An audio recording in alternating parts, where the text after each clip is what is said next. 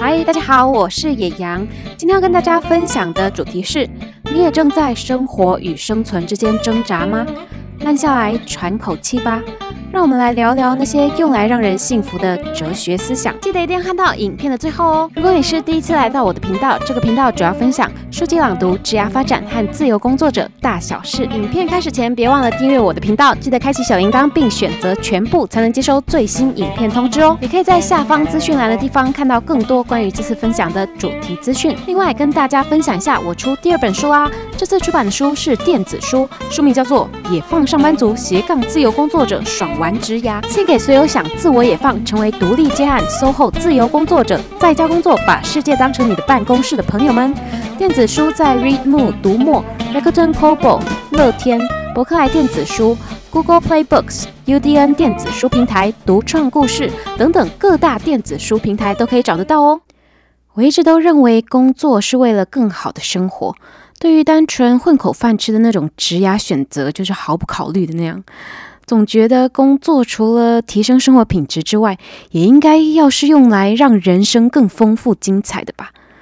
人啊，生得这么聪明，如果不找一些目标，找一些自己感兴趣然后有热情的事情来疯狂投入的话，长长的一生不就活得太无聊的吗？对吧？但是呢，越是长大，越是离家生活过，就越会发现自己原本的想法其实幼稚的蛮可笑的，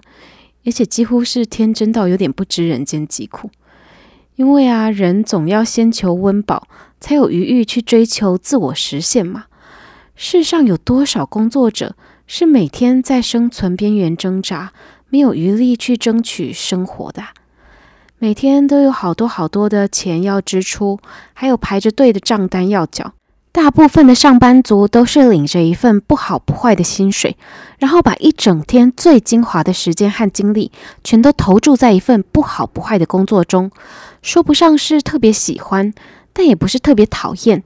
至少每个月有薪水入账，下了班便马上摊成一坨液体，提不起劲来做任何事，或者用夜夜笙歌和疯狂的旅行来满足填不尽的空虚。我们总是不断的想着，不断安慰自己，就先这么浑浑噩噩的过吧，等我赚够了钱时，就要开始享受人生，就要开始走自己的路，就要真正活出自我。殊不知呢，最宝贵的是青春，是现在呀。记得曾经听人家说过吼，金钱就像海水，越喝越渴，永远都没有觉得足够的时候。我觉得这个说的还真有道理耶。就如果我们一直在等待那个钱赚够了的时刻才要开始自己的人生，那可能一辈子都等不到那个尽头。所以我就一直在想啊，可怜的人啊，如果要维持生存，就势必得要牺牲生活吗？难道真的没有其他的办法吗？直到最近才突然从我平日里关注的那些神奇朋友们身上得到了启发。这些人他们也要生存，收入也不一定是很高，也辛苦，也忙碌，也常有崩溃的时候，但他们却都能把自己的生活过得很好，而且身心非常充实平衡。他们究竟是如何办到的呢？以下就综合了在他们身上所发现的事情与自己阅读思考的体悟，来为大家整理三种幸福思想和不快乐的工作朋友们分享，希望可以帮大家过得更开心更精彩。有时候光只是转换想法，改变做法，人生就可能会出现意想不到的转变呢。第一点分享：恶性的比较让人越活越累，把钱用在必要的地方，就能享受质感生活。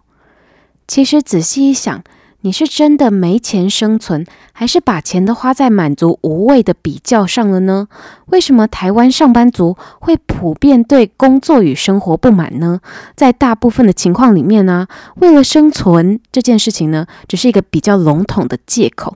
而非真正的原因哦。身边这许多对工作感到身心俱疲的朋友们，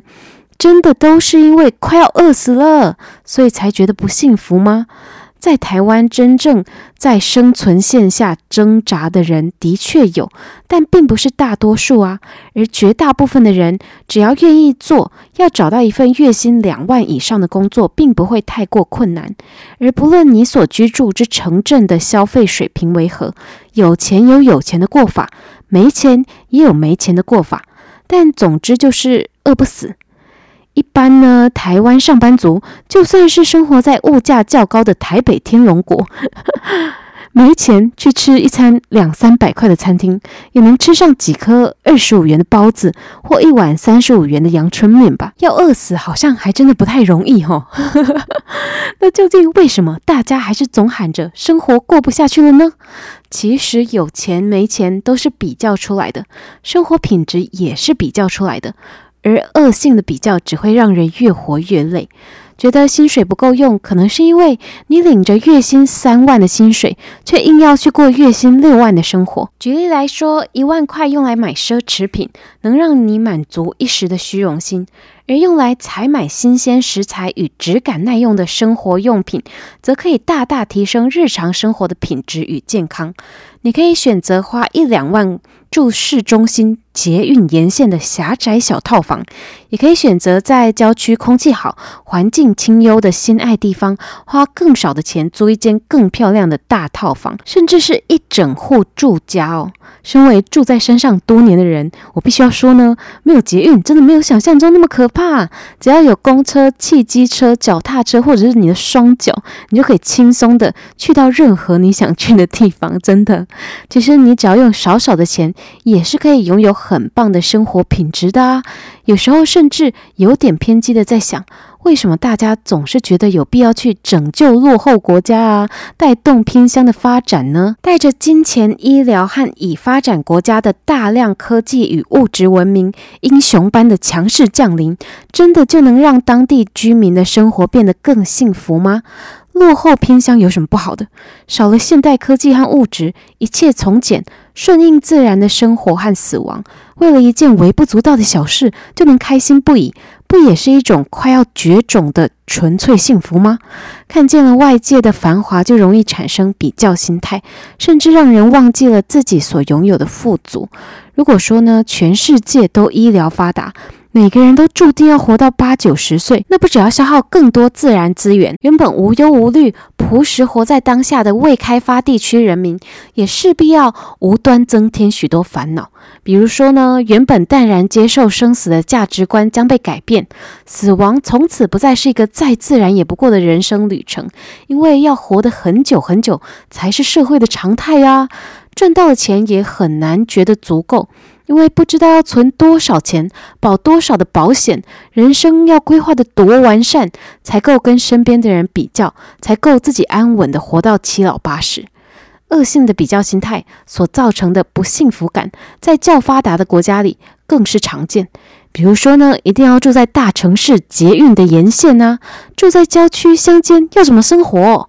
大家都有新型的手机电脑，我却没有，生活怎么过啊？大家都在吃餐厅，我却只能吃路边摊，生活哦，真的是过不下去啦。好多朋友都在出国旅行诶，我不出去真的不行啊。一定要给孩子用这个牌子的尿布、奶粉，还有那个牌子的婴儿车。生日哦，一定要办个 party 啦，一定要学点才艺，上双语学校。我这个薪水没办法过活啊，等等等等。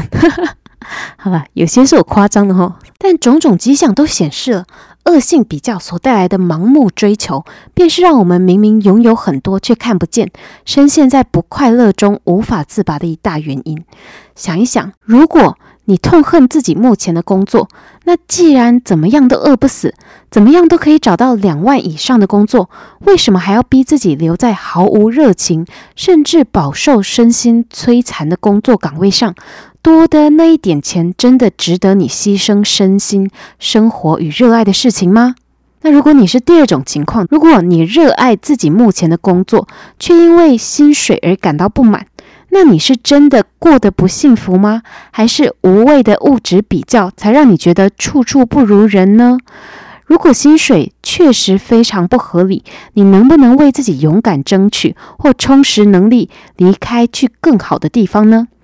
那如果你是第三种情况，如果你不讨厌也不喜欢自己目前的工作，那么既然你现在知道自己饿不死，然后呢又发现纠结于和他人比较毫无意义，那还有什么能让你裹足不前，不去追寻自己心中真正的热情与渴望的吗？接下来第二点分享，极简人生，极小化不必要的事物，就能极大化生命中真正重要的事情。归根究底，幸福的关键并不在于你拥有了什么，而在于放下了什么。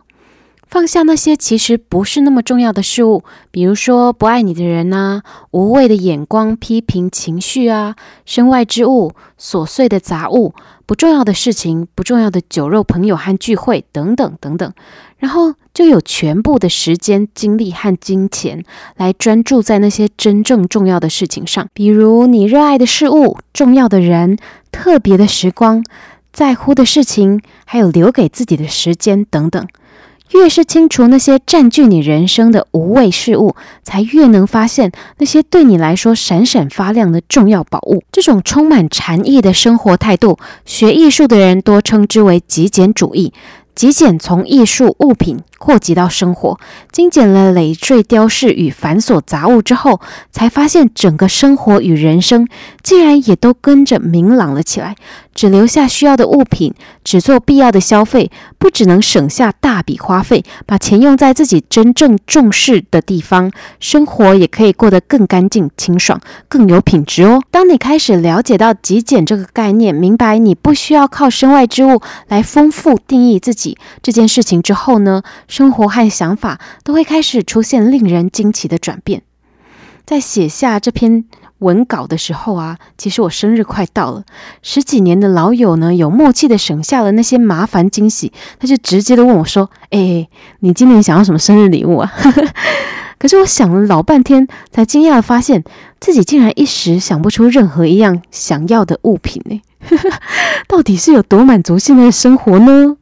我最希望的真的就只是所有的家人、爱人、朋友们全部都永远平安、健康、幸福这件事情了。所以啊，我都年年许同样的愿，我每年都许这个一模一样的愿。然后呢，亲朋好友们啊，生日啊，或者过年过节的时候，我给他们的祝福也是每次都要很老套的，就祝愿他们一辈子平安、健康、幸福，这样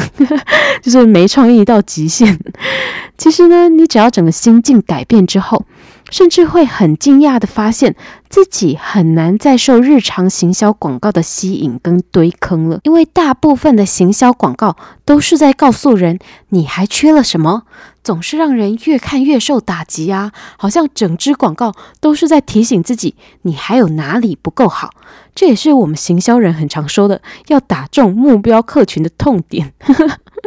觉得我们好坏哦，我们不应该。但是呢，如果你心态已经改变，已经清楚明白自己早已拥有了所有对自己来说最重要的事物的时候，不只会觉得异常满足平静，而且呢，市面上也再难有一支消费广告可以轻易的打中你咯。最后第三点分享，不要执着紧抓着无谓的事物，淡然处之，优雅洒脱，反而能够活得快乐长久。最近啊，细读老子的哲学思想与道德经，发现年纪越大越能体会其中的智慧，实际运用在职场和生活中，竟能使人的心境豁然开朗起来哦。虽然呢，写文章大推老子思想，好像是有点老派啦，实在不像是一个二十几岁女子常见的行为吼。但哲学思想就是为了要让人们认识且实际运用在生活之中，帮助我们过得更幸福的呀。所以呢，还是必须要好好的来介绍给大家才行。以下呢，是一些我觉得特别有感的想法节录。第一个部分呢，会讲到道家的一些比较有趣的哲学思想的方面。第一点分享，道家呢，是崇尚自然无为的，认为抛弃心中的欲望，跟随正道来生活，就能实现自我。第二呢，道家和儒家以人为中心持相反意见，认为自然应该优先于人，生活呢也应该讲求顺其自然。第三呢，道家呢，它其实是反理，道法自然的，也就是呢，他觉得人类的精神和生活是与自然并存的。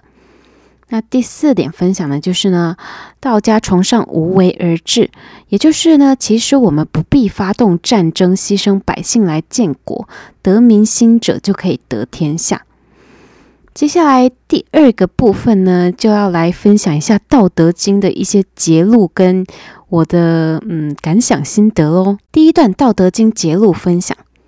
生而不有，为而不恃，功成而弗居，夫为弗居，是以不去。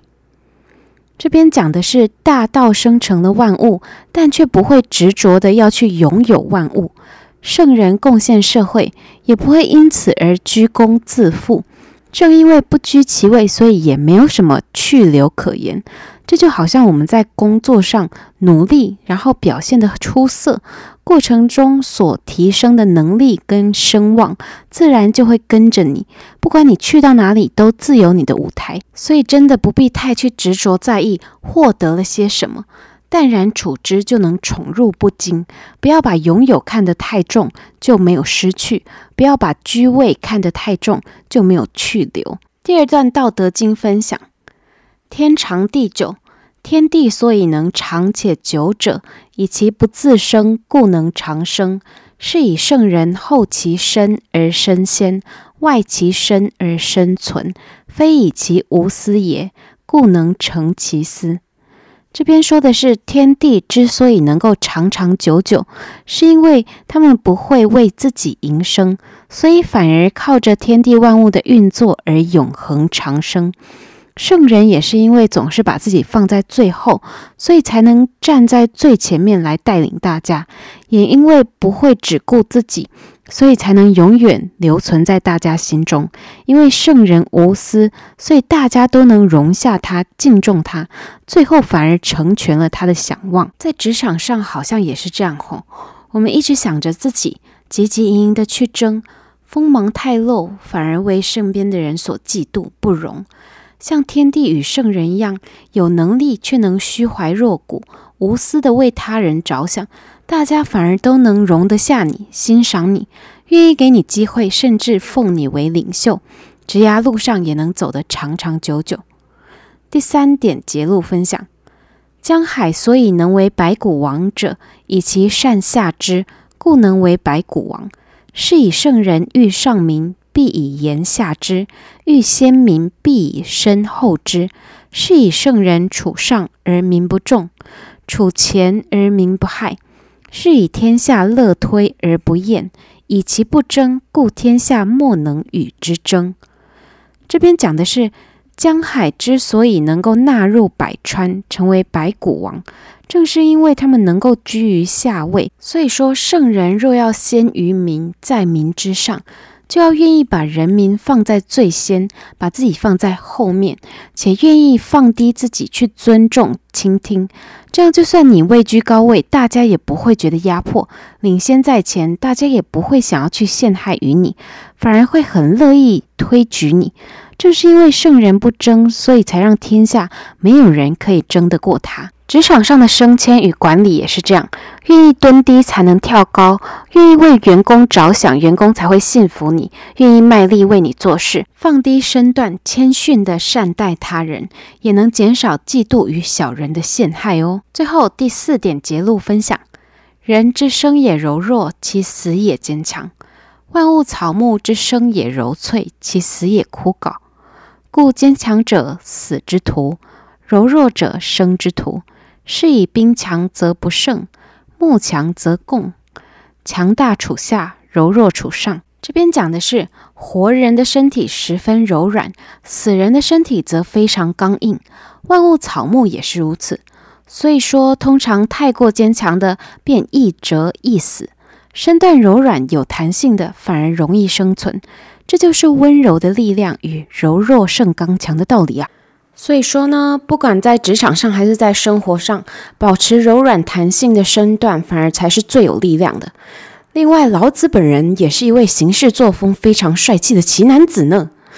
忍不住要投以那种迷妹目光就觉得好帅哦。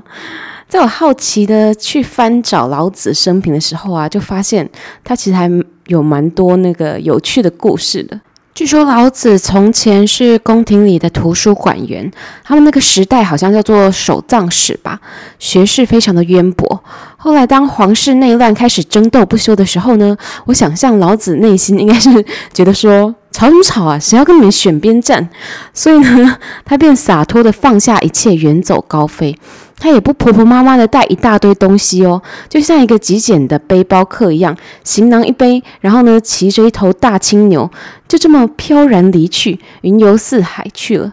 那种洒脱真叫潇洒。总之呢，长篇大论了这么多，就是希望能为大家带来一些不一样的想法与迈向幸福的转念瞬间。如果你也正受困于忧郁的职场生活中，不妨一起停止无谓的比较心，去试试非常环保省钱的极简生活与超随性看开的道家哲学吧。如果对这个议题感兴趣的话呢，呃，我推荐一本蛮有趣的书，这个是我在写这篇讲稿的时候刚好在看的书，那它的名字叫做《我决定简单的生活》。这本呢，就是对于想开启清爽快乐的极简生活人生的新手来说，我觉得是必读的书，看完真的可以对人生产生很多不同的体悟和启发哦。今天的分享就到这边啦，如果你喜欢这样的影片，别忘了在右下帮我按个喜欢或推荐给你的朋友们。有任何问题或想要了解的主题，欢迎在下方留言告诉我。对自由工作者独立接案职涯感兴趣的朋友们，欢迎去看看我最近出版的电子书，相关书籍资讯都已经更新在下方的资讯栏里面咯。想看更多有趣的内容，记得订阅我的频道，我们下次见啦。